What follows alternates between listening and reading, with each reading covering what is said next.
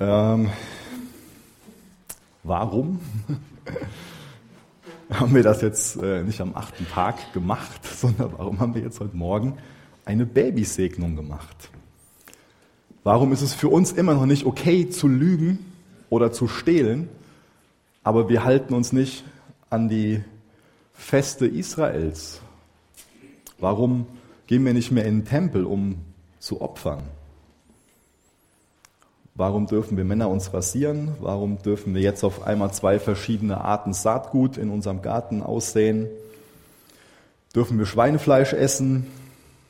Müssen wir den Sabbat halten? Dürfen wir Kleidung anziehen, die aus verschiedenen Materialien besteht?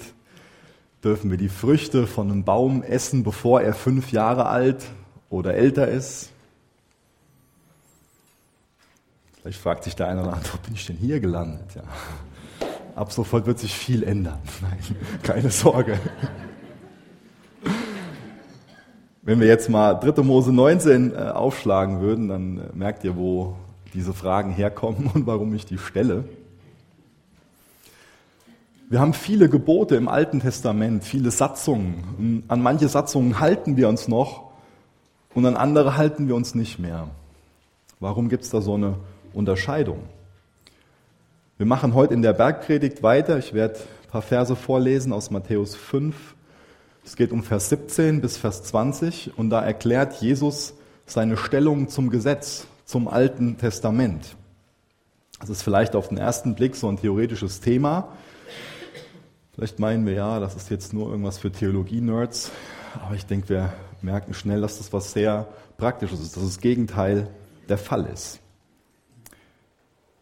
Matthäus 5, Vers 17. Meint nicht, dass ich gekommen sei, das Gesetz oder die Propheten aufzulösen. Ich bin nicht gekommen aufzulösen, sondern zu erfüllen. Ich bin nicht gekommen aufzulösen, sondern zu erfüllen, sagt, sagt Jesus hier. Ich finde es gut, dass er so früh in dieser Predigt dieses Thema sich mit diesem Thema befasst, weil das Volk hatte viele Fragen zu diesem Thema. Wie ist denn jetzt die Stellung von Jesus zur Schrift? Was denkt denn Jesus über das Alte Testament, über diese Gesetze? Die sind nämlich felsenfest davon ausgegangen, dass Jesus das ganze Gesetz nimmt, zusammenknüllt und wegwirft. Das für nichtig erklärt. Erinnert euch dran, Jesus hat diese Bergpredigt angefangen mit diesen Seligpreisungen. Und Jesus hat dort vieles entwertet, was in den Augen von dem Volk selig zu preisen war. Und hat auf der anderen Seite Dinge, die in den Augen von dem Volk unwert waren, selig gepriesen. Dann gilt er als Freund der Sünder, weil er sich mit denen hinsetzt und isst. Dann geht er am Sabbat in die Synagoge und heilt am Sabbat. Das war verboten in ihren Augen. Deswegen war Jesus in ihren Augen jemand, der das Gesetz mit Füßen getreten hat.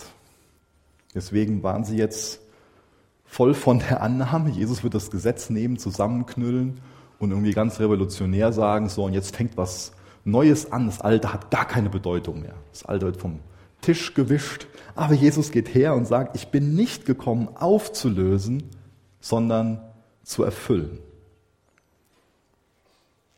Ganz wichtig, nicht gekommen, um aufzulösen, sondern um zu erfüllen. Das, was er hier als Gesetz und als Propheten beschreibt, das ist das Alte Testament. Das ist das, was wir als Altes Testament bezeichnen. Und es gibt einen großen Unterschied zwischen dem, was Jesus als Gesetz bezeichnet und zwischen dem, was die Schriftgelehrten als Gesetz bezeichnet haben. Wir sehen im Alten Testament ganz, ganz viele Prinzipien dargelegt.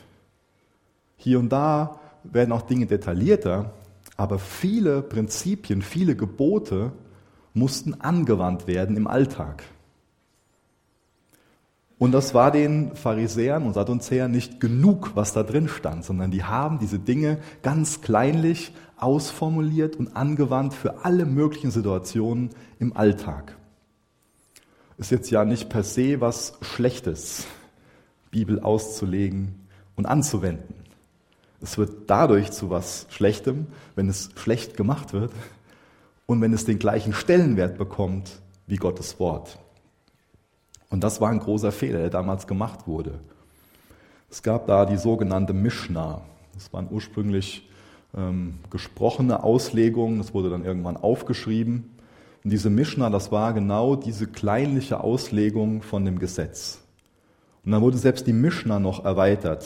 Dann wurde der sogenannte Talmud geschrieben. Der Jerusalemer Talmud umfasst zwölf gedruckte Bände und der babylonische 60 gedruckte Bände. Und ich gebe euch mal ein Beispiel darüber oder ein paar Beispiele, um welche Alltagssituation es sich in diesem Talmud oder der Mishnah dreht. Und erinnert euch daran, das hatte für die, die gleiche, den gleichen Stellenwert wie das Alte Testament. Im Alten Testament lesen wir klar davon, dass wir den Sabbat heil oder das Volk Israel liest klar davon, dass sie den Sabbat heiligen sollen. Also wurde das ausgelegt. Sabbat heiligen, das bedeutet nicht zu arbeiten. Was ist Arbeit? Das Tragen von der Last ist Arbeit. Also musste jetzt als nächstes definiert werden, was eine Last ist. Und da lese ich jetzt nur oder fasse ich nur ein paar einzelne Punkte zusammen. Das ist wesentlich länger noch. Alles, was über das Gewicht von Speisen im Gewicht einer getrockneten Feige, ein Schluck Milch, Honig so viel wie nötig ist, um eine Wunde damit zu bestreichen, Wasser so viel wie nötig ist, um eine Augensalbe anzurühren, Tinte, um zwei Buchstaben schreiben zu können, hinausgeht. Also alles, was mehr ist, ist eine Last. Also darf ich das nicht tragen. Und dann geht der Terror natürlich noch weiter. Dann wird philosophiert, ist es denn jetzt eine Last, wenn ich eine Lampe von dem einen in den nächsten Raum trage?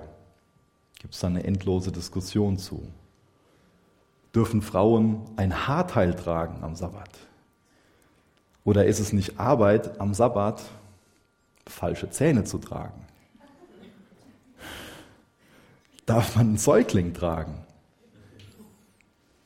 Ist ja eine Last, ist ja Arbeit. Also ihr merkt, das ist für uns, wir denken so, was? Das ist die Lebensrealität damals gewesen. Schreiben war am Sabbat verboten, weil es ja Arbeit ist. Wenn man jetzt zwei Buchstaben aufgeschrieben hat, die man ähm, auf einmal lesen konnte, dann war das nicht erlaubt. Das heißt, wenn man jetzt hergegangen ist und hat hier einen Buchstaben hingeschrieben und hier, dann war das nicht erlaubt. Was aber erlaubt war, das haltet euch fest, man durfte hier einen Buchstaben hinschreiben und hier einen Buchstaben hinschreiben. Dann konnte man das nicht auf einmal sehen und dann war das keine Arbeit. Ich werde euch jetzt nicht irgendwie verkaufen, dass das logisch ist. Mir erschließt sich das nicht ganz, aber wenn sich jetzt jemand am Sabbat in Lebensgefahr befunden hat, dann durfte man dem helfen. Aber man durfte am Sabbat bei Krankheiten im Allgemeinen nur so weit eingreifen, um Vorkehrungen zu treffen, dass die Krankheit sich nicht verschlimmert. Das heißt, man durfte jetzt zum Beispiel hergehen und Watte in ein Ohr stecken man durfte nicht hergehen, die Watte in Medizin tränken und ins Ohr tun, weil das wäre ja dazu da, dass das besser wird. Das heißt, man durfte eine Wunde verbinden, man durfte nicht hergehen, eine Salbe reinreiben und die dann verbinden. Denke ich alle so, was? Und natürlich hat das Ganze auch noch krassere äh, Auswüchse. Zum Beispiel, und das ist noch gar nicht so lange her, in 1992, da brach in einem Wohnhaus von einem orthodoxen Juden in Israel am Sabbat ein Feuer aus. Hm. Anstelle die Feuerwehr zu rufen, ist der erst zu seinem Rabbi gegangen und hat ihn gefragt, Rabbi, mein Haus brennt. Darf ich ausnahmsweise mal das Telefon benutzen, um die Feuerwehr anzurufen? Und der Rabbi war nicht unbedingt von der schnellen Sorte. Der hat eine halbe Stunde gebraucht, um erst mal zu erklären, warum das vernünftig ist. Und das sind natürlich noch zwei weitere Wohnungen komplett ausgebrannt, bis auf die Grundmauern. Tragisch, oder? Israels Sünde war die Vergottung des Gesetzes und die Vergesetzlichung Gottes. Die haben den wahren Zweck von dem Gesetz, warum es gegeben ist, nicht wirklich verstanden, haben es ausgeweitet, haben den ganzen Glauben vergesetzlicht. Ganz falsche Auslegung von dem Gesetz. Das heißt, Jesus wendet sich nicht gegen das Gesetz, sondern er wendet sich ganz klar gegen eine falsche Auslegung von dem Gesetz, von seinem Wort. Das ist ein ganz wichtiger Unterschied, den wir da machen müssen. Ich lese nochmal drei Verse vor aus 1 Timotheus 1, Vers 5 bis Vers 7.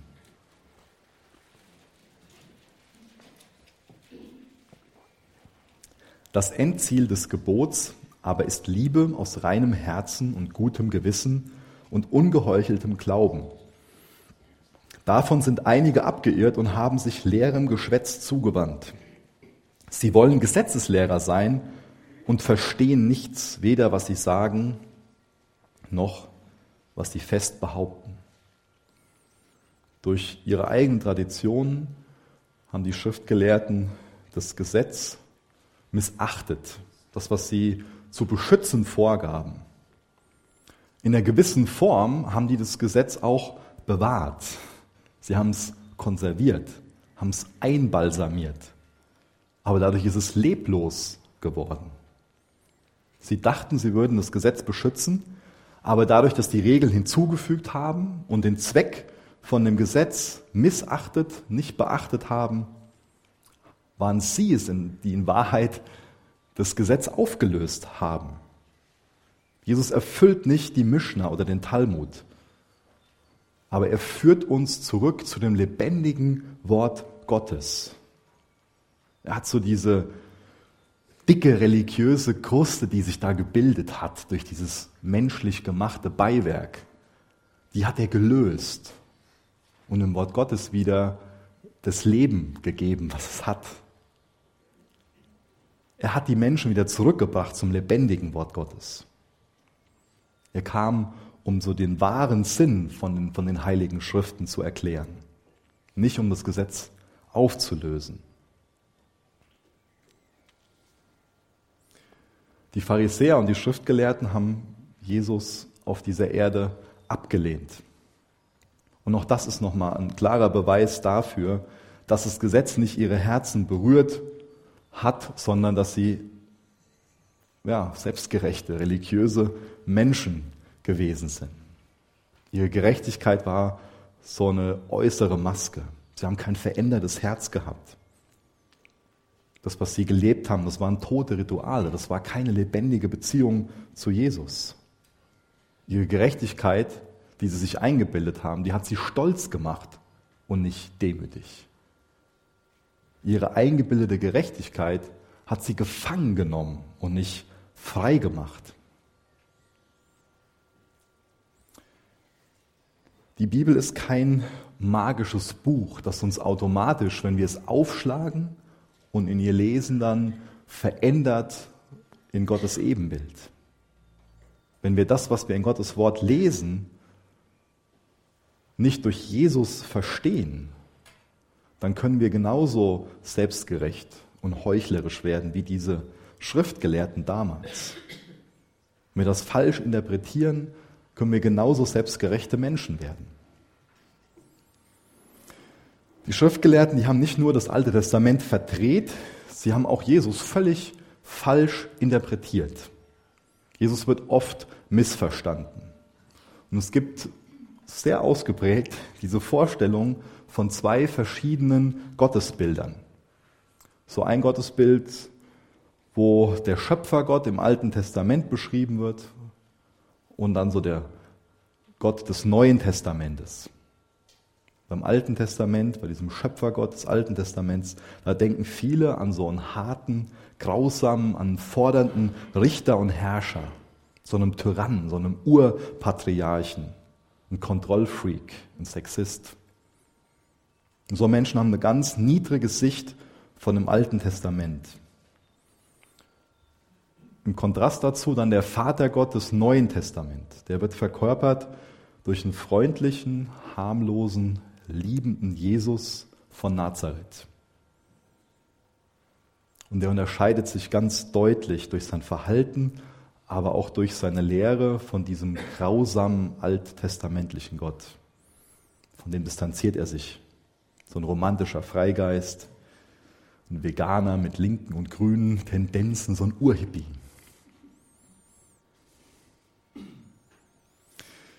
Die Bibel ist eine Bibliothek aus 66 Büchern, die eine wunderbare zusammenhängende Geschichte erzählen.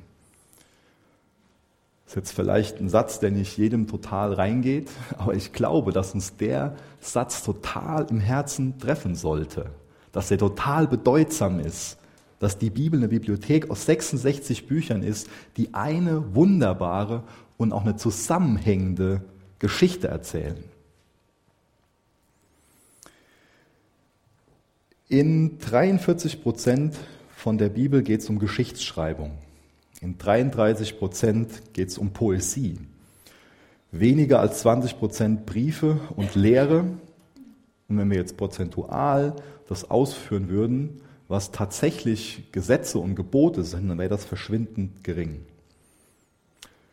Und die Pharisäer und Sadduzäer haben den großen Fehler gemacht, dass sie die Bibel als ein BGB gelesen haben, als ein bürgerliches Gesetzbuch. Hier geht es nur darum, darum, in der Bibel ein Gesetz nach dem anderen zu haben. Es ist keine zusammenhängende Geschichte. Und das führen wir jetzt noch weiter aus in unseren eigenen Traditionen. Aber die Bibel ist zusammenhängende Geschichte. Und eine Geschichte, die viele Gebote enthält. Das ist wahr. In der Geschichte gibt es Gebote. Und es gibt Gebote, die heute noch genauso sinnvoll sind wie zu einem früheren Zeitpunkt. Und es gibt auch Gebote, die heute ihren Sinn und Zweck verloren haben, weil was in der Geschichte passiert ist, warum die heute ihren Zweck verloren haben. Ist klar, wenn wir uns das als eine Geschichte vorstellen, wir sehen einzelne Kapitel, dann merken wir, ah, okay, damals, da war das Kapitel und da hat das Gebot Sinn und Zweck gehabt. Aber jetzt ist was passiert und das hat was verändert. Das hat nicht Gott geändert, aber das Gebot an sich hat den Sinn und den Zweck nicht mehr. So eine Geschichte, die hat eine Einleitung, einen Hauptteil, einen Höhepunkt, einen Schlussteil. Und was Jesus hier macht in unserem Text heute, dass er sich als den Höhepunkt dieser Geschichte darstellt, indem er das Gesetz erfüllt hat. Jesus ist der Höhepunkt dieser Geschichte, der Bibel. Für Jesus ist die Bibel eine Geschichte, die in ihm den Höhepunkt erreicht. Das heißt, da gibt es nicht zwei Götter. Das, was ich eben dargestellt habe mit Altem Testament und Neuem Testament. Schöpfergott, Vatergott. Da gibt es eine Geschichte, die in Jesus Christus den Höhepunkt erreicht. Im Brief an die Galater, da verwendet Paulus ein sehr eindrückliches Bild. Und zwar bezeichnet er das Gesetz als Lehrmeister. Heute wird er wahrscheinlich Super Nanny sagen. Paulus macht das im Galaterbrief natürlich.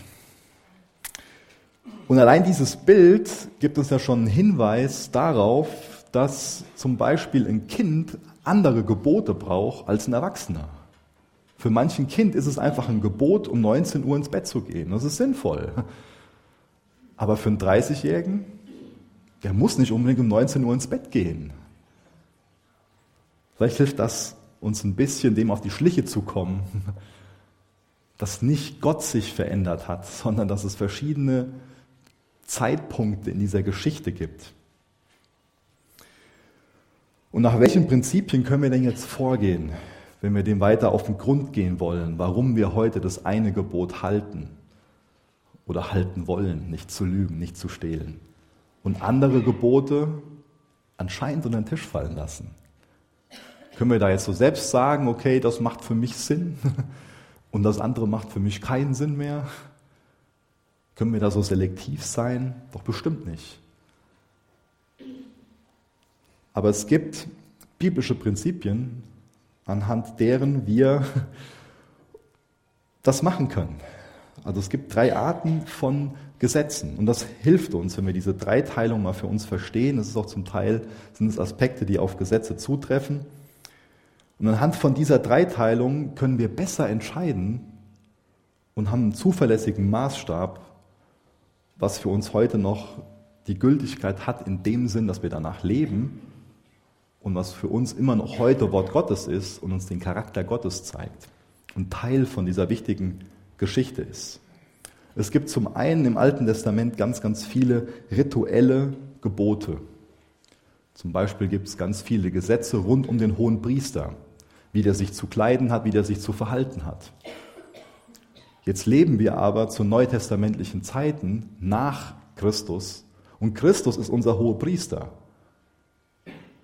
Den hohen Priester brauche ich heute nicht mehr, weil Christus diese Funktion hat. Jesus ist mein Mittler. Und deswegen erklären uns diese, verlieren diese Worte nicht Bedeutung als Wort Gottes. Aber deswegen muss ich mich natürlich heute nicht mehr daran orientieren, auch weil ich kein hoher Priester bin und du auch kein hoher Priester bist. Genauso gibt es ganz, ganz viele Vorschriften rund um Opfer, wie Opfer gebracht werden müssen. Und auch hier ist wieder das gleiche Ding. Wir leben nach Christus. Ist Christus das vollkommene Opfer oder müssen wir noch was hinzufügen? Ich hoffe, uns wird schnell allen klar, wir, wir müssen, ich hoffe, wir glauben alle, dass wir nichts hinzufügen müssen. Es ist vollbracht, hat Christus am Kreuz ausgerufen. Halleluja. Wir sind erlöst. Da ist nichts mehr, was dazugefügt werden muss. Das wäre ja schlimm, wenn wir heute wieder anfangen würden zu opfern und diesen Geboten folgen würden. Was wir damit machen würden, wäre, wir würden sagen, Christus, dein Opfer am Kreuz ist nicht genug. Wir müssen da noch weiter was bringen damit wir gerettet werden können.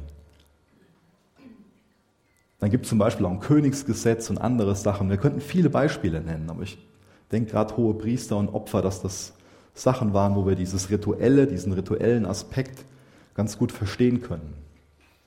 Dann dürfen wir auch nicht vergessen, also die zweite Kategorie, dass es auch Gesetze gab, die das Volk Israel betroffen haben. Also auch Gesetze, die so ja, vielleicht als Zivilgesetze zu bezeichnen sind. Und dass die meisten, die heute Morgen hier sind, deutsche Staatsbürger sind und dass wir uns dem Gesetz unterstellen sollen. Römer 13 können wir dazu lesen. Und da habe ich mal ein Beispiel aus 5. Mose 24, Vers 10 bis Vers 11. Wenn ihr einem anderen etwas leiht, dann sollt ihr nicht in sein Haus gehen, um ein Pfand dafür zu holen. Bleibt draußen stehen. Derjenige, der etwas von euch leiht, soll das Pfand zu euch herausbringen. Ich denke, die meisten haben schon mal jemand anderem was geliehen. Habt ihr das beachtet? Seid ihr dem nachgekommen? Habt ihr dieses Gesetz befolgt? Ich muss euch gestehen, ich habe es noch nicht gemacht. Das heißt, ich muss euch gestehen. Das ist ziviles Gesetz damals. Das war für die damaligen Lebensumstände gut und richtig. Aber wir leben heute in Deutschland. Und es gibt immer noch Prinzipien, die diesen Gesetzen zugrunde liegen, die uns immer noch das Herz Gottes zeigen und die uns auch heute viel Orientierung bieten. Und da ist es wichtig, diese Prinzipien rauszuarbeiten. Das ist auch ein Bereich, wo wir ganz viel dazulernen können. Wenn es um Umgang mit Finanzen geht, mit einem anderen was leihen, Umgang mit jemandem, der arm ist und so weiter. Da ist ganz viel zu lernen. Und dann so zu leben, dass Jesus dadurch geehrt wird und dass er sichtbar wird durch unser Leben. Aber wir halten uns nicht an dieses Gesetz im Sinne von, das ist unser deutsches Recht jetzt hier. Und das trifft auch auf viele andere Sachen, gerade dieses Kapitel, was ich am Anfang zitiert habe, 3. Mose 18, zu. Und dann gibt es viele Gesetze, die einen moralischen Aspekt haben.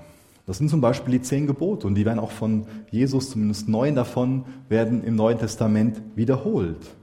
Und da ändert sich natürlich nichts dran an diesem Lügen und Stehlen.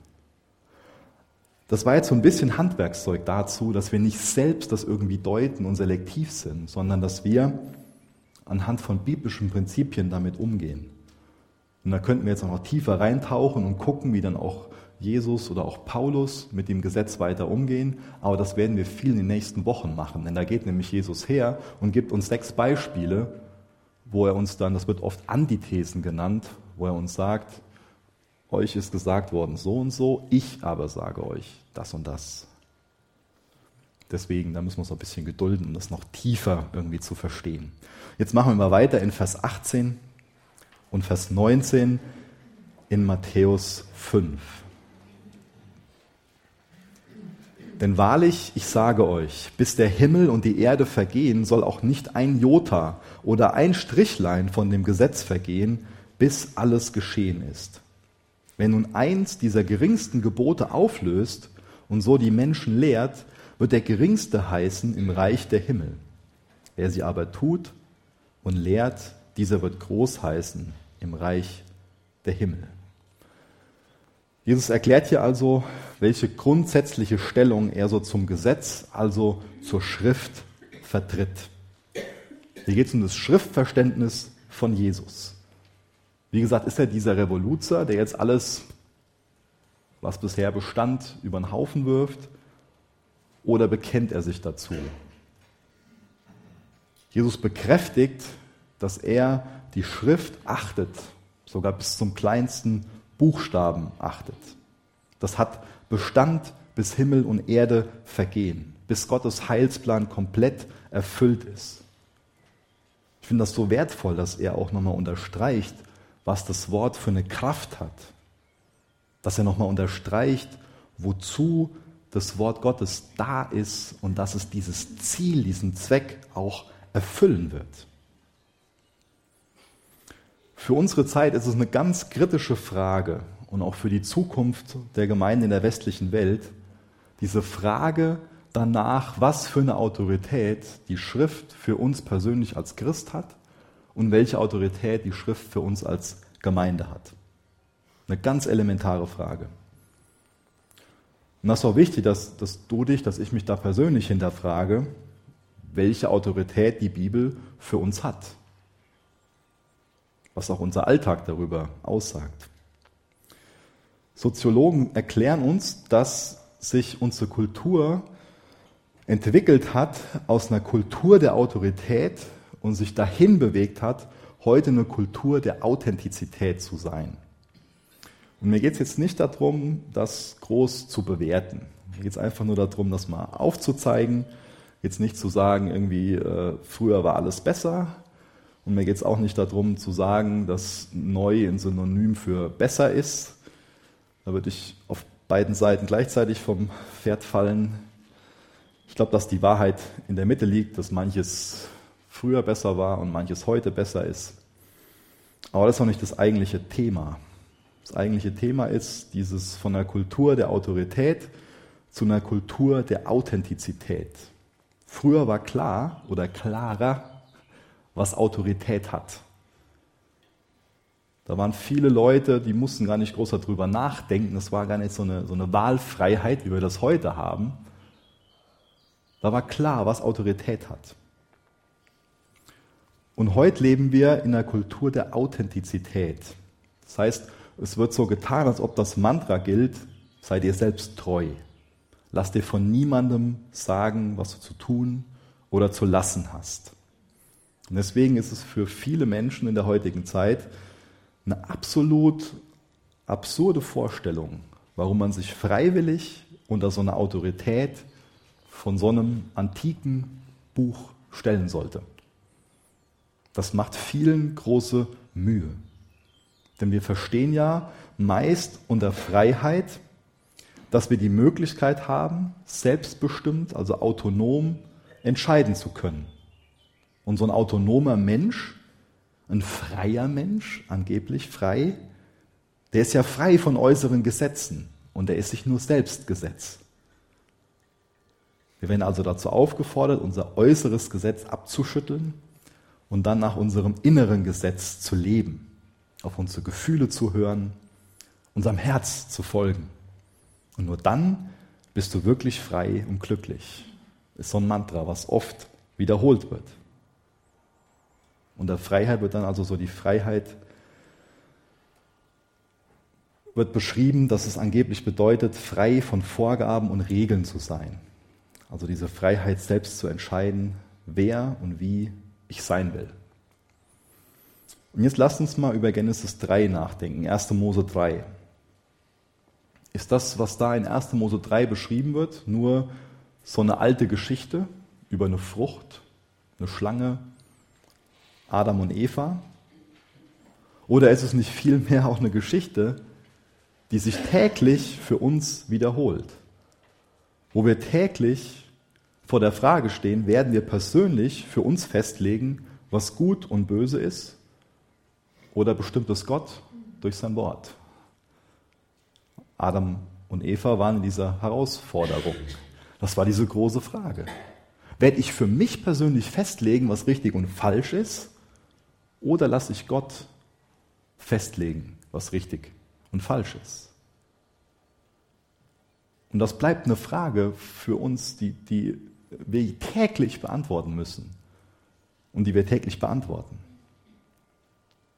Sind wir selbst für uns die höchste Autorität oder geben wir diesen Platz Gott? Vers 19 ist also auch ganz klar eine Warnung an alle Christen. Wenn nun eins dieser geringsten Gebote auflöst und so die Menschen lehrt, wird der geringste heißen im Reich der Himmel. Wer sie aber tut und lehrt, dieser wird groß heißen im Reich der Himmel. Größe im Reich Gottes macht sich also auch daran fest, wie wir die Schrift behandeln, was wir für ein Schriftverständnis haben. Geben wir der Schrift die Autorität oder sagen wir, ach nee, das können wir selbst bestimmen? Es ist so wichtig, dass wir die ganze Schrift wertschätzen, dass wir nicht nur das Neue Testament, sondern auch das Alte Testament wirklich wertschätzen. Ich lese euch mal ein Zitat vor von Charles Ryrie, der hat ähm, das gut auf den Punkt gebracht. Das Alte Testament ist das Evangelium in der Knospe, das Neue Testament in voller Blüte. Das Alte Testament ist das Evangelium im Halm, das Neue Testament in voller Ehre. Und ich glaube, wir können das Alte Testament wertschätzen, indem wir es auf Christus hin auslegen indem wir dann dadurch tiefer verstehen, ja, es musste das Gesetz geben. Es musste der Vorläufer sein, weil das Gesetz dann aufzeigt, dass wir Sünder sind und dadurch zu Christus hinführt, uns zeigt, wir brauchen einen Retter. Und das erfordert natürlich viel Konzentration und Hingabe und Disziplin, das Alte Testament wirklich so zu verstehen, wie es Christus verstanden haben will. Das ist so. Dann fangen wir vielleicht schon mal wieder an, sind motiviert, in der Bibel zu lesen, lesen durch 1. Mose durch. Und da bleiben wir auch noch dran, da sind wir motiviert. Und dann gibt es auch noch in 2. Mose, im Exodus, auch noch Geschichten, die für uns ganz spannend sind. Und dann kommen wir so in die Mitte von dem Buch. Und dann wird es für den einen oder anderen schon schwieriger. Und dann lässt die Motivation nach. Und dann sind Dinge so und so. Und ah, wie ist das zu verstehen? Und ist Gott jetzt so und so? Aber ist es nicht bei vielen Dingen im Leben so, die an sich total kostbar sind, die uns total viel nützen, dass es auch von uns Hingabe erfordert und Disziplin erfordert? Das ist nicht alles einfach zu verstehen. Wesentliche Dinge, da bin ich felsenfest von überzeugt, wesentliche Dinge sind in der Bibel recht einfach zu verstehen. Aber es gibt auch viele Dinge, die sind sehr schwierig, die machen uns schon mal Not. Aber es ist kostbar, da das eine oder andere von zu knacken und tiefer zu verstehen, so Jesus besser kennenzulernen, die ganze Geschichte klarer vor Augen zu haben und dadurch vielmehr auch Teil von dieser Geschichte zu werden. Und es gibt gutes Handwerkszeug, wie wir auch das Alte Testament vernünftig verstehen können, uns auf Jesus hin auslegen können eine Sache habe ich eben versucht zu vermitteln mit dieser Dreiteilung von dem Gesetz. Wir lesen mal in Vers 20 weiter. Auch das ist eine ganz provozierende Aussage von Jesus. Denn ich sage euch, wenn nicht eure Gerechtigkeit die der Schriftgelehrten und Pharisäer weit übertrifft, so werdet ihr keinesfalls in das Reich der Himmel hineinkommen. Die Pharisäer das sind noch die heiligsten Männer der Gesellschaft. Wie kann denn dann die Gerechtigkeit unsere Gerechtigkeit übertreffen? Welche Hoffnung gibt es da dann jetzt noch? Die Pharisäer, die haben im Alten Testament 248 Gebote und 365 Verbote gezählt. Wie kann denn jetzt unsere Gerechtigkeit ihre Gerechtigkeit übertreffen? Geht es hier irgendwie darum, dass die es geschafft haben, 238 Gebote zu halten und wir müssen jetzt 240 halten? Oder wie ist das zu verstehen? Die meisten Menschen, die gehen davon aus, dass sie auf zwei Arten auf das Evangelium reagieren können. Die eine Art ist Annahme von dem Evangelium, die andere Art ist Ablehnung. Glaube, Unglaube.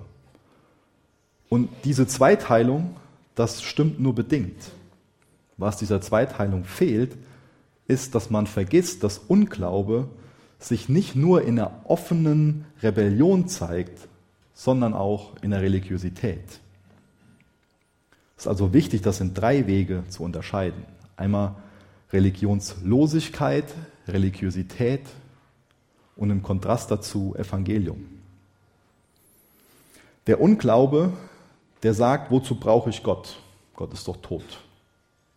Oder sagt, das ist nicht Gott, sondern Allah ist Gott oder anderes Beispiel. Religion sagt, ich gehorche Gott und deswegen nimmt er mich an. Und das ist auch eine Form zu rebellieren, das zu sagen, das zu behaupten. Ich gehorche Gott, deswegen nimmt er mich an. Das Evangelium sagt aber, Gott nimmt mich in Christus an und deshalb liebe ich ihn und meinen Nächsten. Deswegen gehorche ich ihm. Es ist also wichtig, diesen Ungehorsam nochmal aufzuteilen. Auf der einen Seite Ungehorsam, der sich in dem zeigt, was für uns alle auf jeden Fall unter diesem Label Rebellion läuft. Und dann gibt es den Gehorsam als Mittel, den Ungehorsam teilen wir nicht auf, der bleibt so, den Gehorsam teilen wir auf. Gehorsam als Mittel zu einer Selbsterlösung und dann Gehorsam aus Dankbarkeit. Es ist wichtig, dass wir den Punkt tiefer im Herzen verstehen. Folge ich Jesus nach? Bin ich diesen Gesetzen, diesen Geboten gehorsam, um zu sagen, und Gott, jetzt deswegen musst du mich retten? Oder folge ich Jesus nach, weil ich ihm sage, du hast mich gerettet, dein Werk am Kreuz ist vollbracht. Und deswegen liebe ich dich, weil du mich zuerst geliebt hast. Deswegen liebe ich meinen Nächsten. Das ist ein großer Unterschied.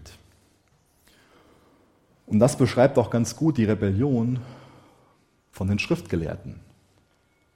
Die haben nämlich Gott gezeigt, hier, wir sind so heilig, wir haben dein Gesetz noch weiter ausgeführt und wir leben danach. Seh, was wir für tolle Menschen sind. Wir können uns selbst retten. Das ist schlussendlich das, was die Pharisäer und Sadduzäer sagen. Und das ist der Kontrast, den Jesus hier macht, dass er uns Menschen sagt, egal wie heilig und fromm ihr lebt, ihr könnt euch nicht selbst retten. Ihr seid verloren in euren Sünden. Und weder offene Rebellion, weder offener Ungehorsam, noch dieses Selbstgerechte, dass wir gehorsam sind als Mittel zur Selbsterlösung, ist irgendwie besser oder schlechter. Das ist beides ein hilfloser Versuch, sich selbst zu retten. Das Evangelium, das ist die gute Nachricht, dass wir gerettet sind dass wir gerettet werden können durch den Glauben an Jesus, dass das Werk am Kreuz vollbracht ist, dass uns Gott Erlösung anbietet. Hier wird also auf der einen Seite eine Gerechtigkeit beschrieben, wo Leute zu Jesus kommen und ihm sagen, seh mal her, wie gerecht ich bin. Und auf der anderen Seite wird eine Gerechtigkeit beschrieben, die diese Gerechtigkeit weit übersteigt, dass jemand hergeht und sagt, ich glaube an Jesus Christus und wer im Glauben zu Jesus Christus kommt, der bekommt von Jesus Jesu Gerechtigkeit verliehen. Wir selbst haben keine reine Weste. Aber Jesus wäscht uns rein. Er verleiht uns seine Gerechtigkeit, gibt uns diesen Mantel, mit dem wir uns kleiden können. Und dadurch sind wir durch den Glauben gerechtfertigt, in Gottes Augen rein und heilig. In Ezekiel 36, Vers 25 stehen folgende Verse. Dann gieße ich reines Wasser über euch aus und ihr werdet rein sein. Von allen euren Unreinheiten und von allen euren Götzen werde ich euch reinigen. Und ich werde euch ein neues Herz geben und euch einen neuen Geist schenken. Ich werde das Herz aus Stein aus eurem Körper nehmen und euch ein Herz aus Fleisch geben. Und ich werde euch meinen Geist geben, damit ihr nach meinem Gesetz lebt und meine Gebote bewahrt und euch danach richtet. Die Gerechtigkeit von den Pharisäern, die war rein äußerlich. Seh her, was ich Gutes mache. Seh her, wie toll ich nach deinen Maßstäben lebe. Ich bin sogar noch heiliger als dein Gebot. Das ist so eine Gerechtigkeit als eine Maske, die da angezogen wird, wo was ganz anderes dahinter steckt. Tote Rituale und kein lebendiger Glaube an Christus. Aber meine Gerechtigkeit ist Jesus. Und Jesus will auch deine Gerechtigkeit werden. Und dann komme ich wieder zurück zur ersten Seligpreisung. Glückselig sind die geistlich Armen, diejenigen, die ihre geistliche Armut anerkennen. Das ist eine alles entscheidende Frage. Ob ich meine, ich bin so gerecht, ich bin so toll, so komme ich zu Jesus und ich bin gerettet, oder ob ich mit leeren Händen komme. Ob ich Jesus irgendwas bringe, mit dem ich ihn meine zu beeindrucken, wo ich meine gerecht zu sein, oder ob ich wirklich mit leeren Händen komme. Und dann kann mich Jesus retten, dann rettet mich Jesus, dann bekomme ich seine Gerechtigkeit angeeignet. Ich springe noch mal kurz zurück zu Vers 18. Dort hat Jesus ja erklärt, dass dieses Gesetz, das Gebot so einen unverwandelbaren Charakter hat. Und trotzdem beschreibt Paulus dann später in Römer 10, Vers 4, Christus zu Recht als das Ende des Gesetzes. Wie ist das denn zu verstehen? Dann schreibt Paulus noch an einer anderen Stelle, dass er uns frei gemacht hat vom Gesetz. Wie ist das zu verstehen? Meine Einhaltung von dem Gesetz ist nicht mehr Grundlage meiner Gottesbeziehung, sondern Jesu Einhaltung des Gesetzes. Jesu war in allem dem Gesetz gehorsam. Er hat es für mich stellvertretend gehalten und hat meine Schuld, meine Strafe am Kreuz getragen. Und das ist das Nächste, wo ich von frei werde, von Schuld, von Scham. Durch das Opfer von Jesus werde ich frei von dieser Schuld, von der Scham, weil ich weiß, mir ist vergeben. Die Last brauche ich nicht mehr mit mir rumtragen, dass ich auch weiß, dass ich schuldig bin. Auch diese Last hat Jesus am Kreuz getragen. Nur wenn ich den Zweck, den Gott mit seinem Gesetz verfolgt, kenne, können wir das Gesetz auch richtig verstehen. Und da könnten wir jetzt nochmal tief in den Galaterbrief einsteigen, zum Beispiel ja, da 3 Vers 19 lesen, noch dieses Bild entfalten, was ich eben schon mal genannt habe, dass das Gesetz dieser Zuchtmeister ist, der mich zu Christus führt. Und ich werde das versuchen, auch schnell zu machen. Der Zweck von dem Gesetz ist also, dass mir ein Spiegel vorgehalten wird, dass ich erkenne, ich bin schuldig. Egal wie sehr ich mich bemühe, ich kann Gottes Gebote nicht ins Kleinste befolgen und danach handeln. Das Gesetz zeigt mir einfach auf, dass ich schuldig bin. Wenn ich jetzt morgens in den Spiegel gucke, dann kommt es schon mal vor, dass ich merke, da ist noch ein bisschen Fleischsalat. Ja. Hat sich da ein Bart verfangen. Und das hilft mir dabei, dieser Spiegel, das zu erkennen. Aber welcher Spiegel wäscht mir denn den Fleischsalat aus dem Bad?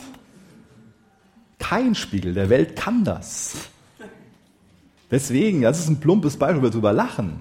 Aber die tiefe Anwendung davon ist, kein Gesetz der Welt kann mich retten. Das Gesetz kann mir nur aufzeigen, dass ich da einen Fehler, einen Makel habe. Ohne dass es eine Straßenverkehrsordnung gibt, kann ich auch keine Straßenverkehrsordnung brechen. Leider gibt es die Straßenverkehrsordnung, diese Schilder, wo 30 oder 50 draufsteht. Und, und dann sagt mir dieses Schild, wo 30 draufsteht, und wenn dann gerade 40 auf meinem Tacho steht, dass ich ein Gesetzesübertreter bin. Der Spiegel kann mich nicht retten. Der Spiegel zeigt mir nur auf. Der Zweck des Spiegels ist nur mir aufzuzeigen, da ist ein Fehler. Aber Jesus kann mich retten.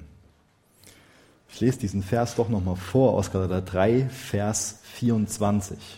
Lasst es mich noch auf eine andere Weise ausdrücken. Das Gesetz war unser Vormund und Lehrer, bis Christus kam. Aufgrund des Glaubens an ihn werden wir vor Gott gerecht gesprochen.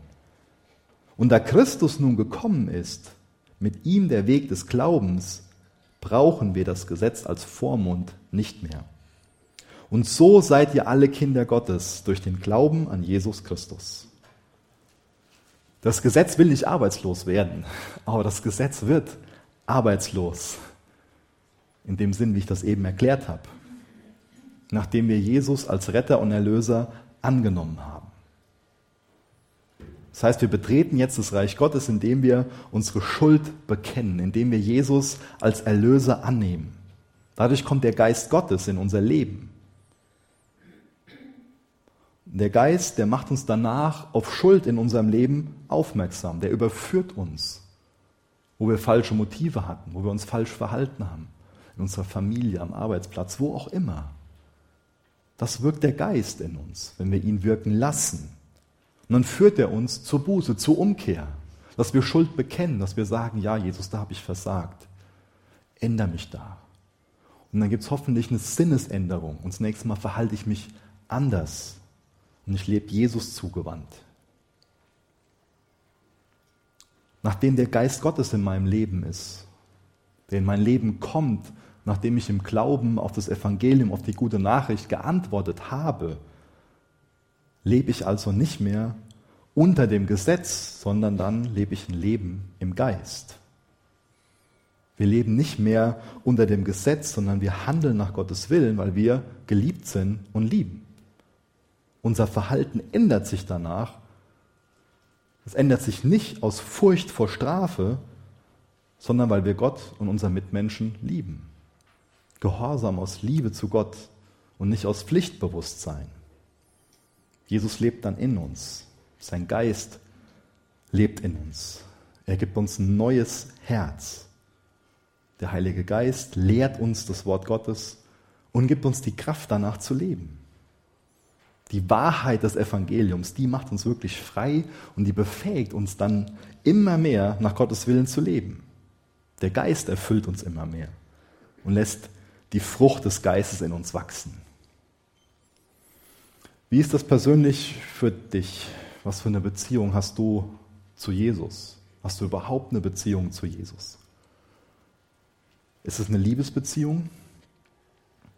Oder ist dein Glaube eher so ein religiöses Pflichtprogramm? Wie du versuchst, Gott zu gefallen, seinen Segen, seine Anerkennung zu verdienen. Das ist eine furchtbare Mühle, in der wir uns endlos abmühen und kaputt machen können.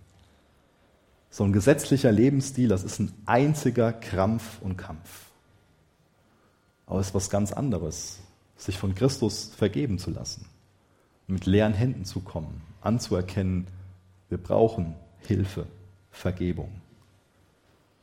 Und wenn ich so die Annahme und die Liebe und die Barmherzigkeit, die Gnade, die Güte Gottes erfahre, dann wird das in mir eine ganz tiefe Buße erzeugen, eine Sinnesänderung dann werde ich Gott zugewandt leben. Dann wird mein Leben ein Leben aus dem Geist sein und nicht ein Leben aus dem Gesetz. Ihr dürft gerne mit mir aufstehen. Ich will noch beten.